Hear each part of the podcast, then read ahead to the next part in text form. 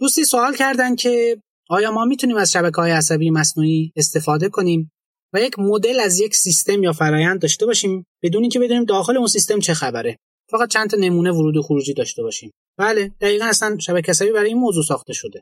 یعنی این چیزی که توصیف شد اصطلاحا بهش میگن black box modeling و البته خب در حالت کلی ما مثلا این رو در حوزه بهینه‌سازی هم داریم black box optimization یعنی بدون اینکه بدونیم داخل یه فرآیند چه چیزی اتفاق میفته اونو بهینه سازی بکنیم روش های هوش مصنوعی اصطلاحا روش های کم مصرفی از نظر اطلاعاتی.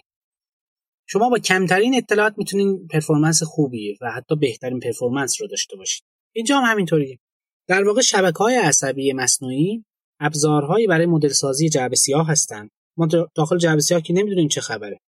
این اسم دقیقا از همونجا اتخاذ شده و نمیشه بهش نفوذ کرد. حداقل به راحتی نمیشه نفوذ کرد. ما فقط می‌دونیم که یک سیستمی چند تا ورودی می‌گیره چند تا خروجی میده. حالا چه روابط ریاضی و مکانیزم اینها رو به هم دیگه ربط میدن نمی‌دونیم. اما خوبی شبکه های عصبی مصنوعی و کلا روش های جنرال اپراکسیمیتورها اینن که خودشون رو می‌تونن با اینها وفق بدن. اما چرا این قابلیت رو دارن؟ یه مثالی براتون بزنم. اینها اونقدر تعداد عناصرشون زیاده حداقل به اندازه کافی زیاد هست.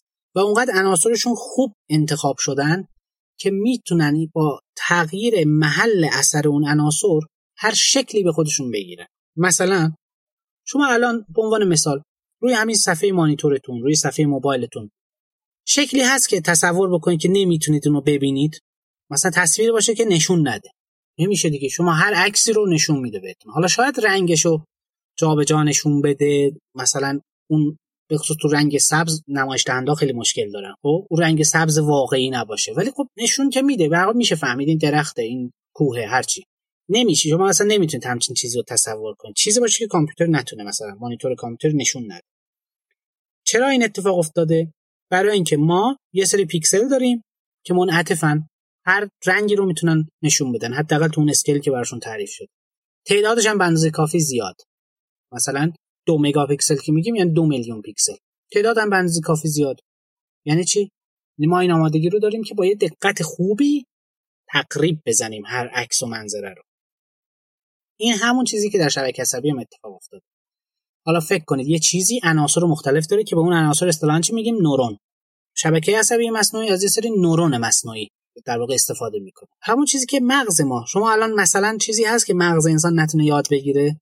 شاید یه فرد خاص قدرت یادگیری یه موضوعی رو نداشته باشه ولی به هر حال بین انسان ها افرادی هستن که پیانو رو یاد گرفتن نوازندگی می‌کنن خلبانی یاد گرفتن مثلا چه می‌دونم رانندگی رالی یاد گرفتن بالاخره یاد گرفتن دیگه. مغز انسان پذیرش چیزهای مختلف رو داره و یه چیز همه کار است. شبکه عصبی هم همینطوریه.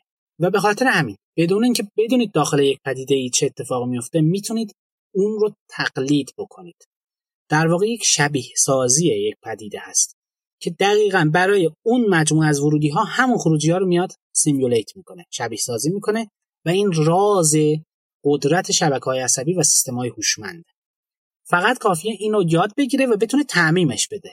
اون وقت دیگه شما می‌تونید هر مهارتی رو هر دانشی رو مدل سازی بکنید. و نقطه قوت هوش مصنوعی دقیقا همینجاست. به حال امیدوارم که این توضیحات براتون کافی بوده باشه و بخشی از اون ابهامات رو رفع کرده باشه. موفق باشید.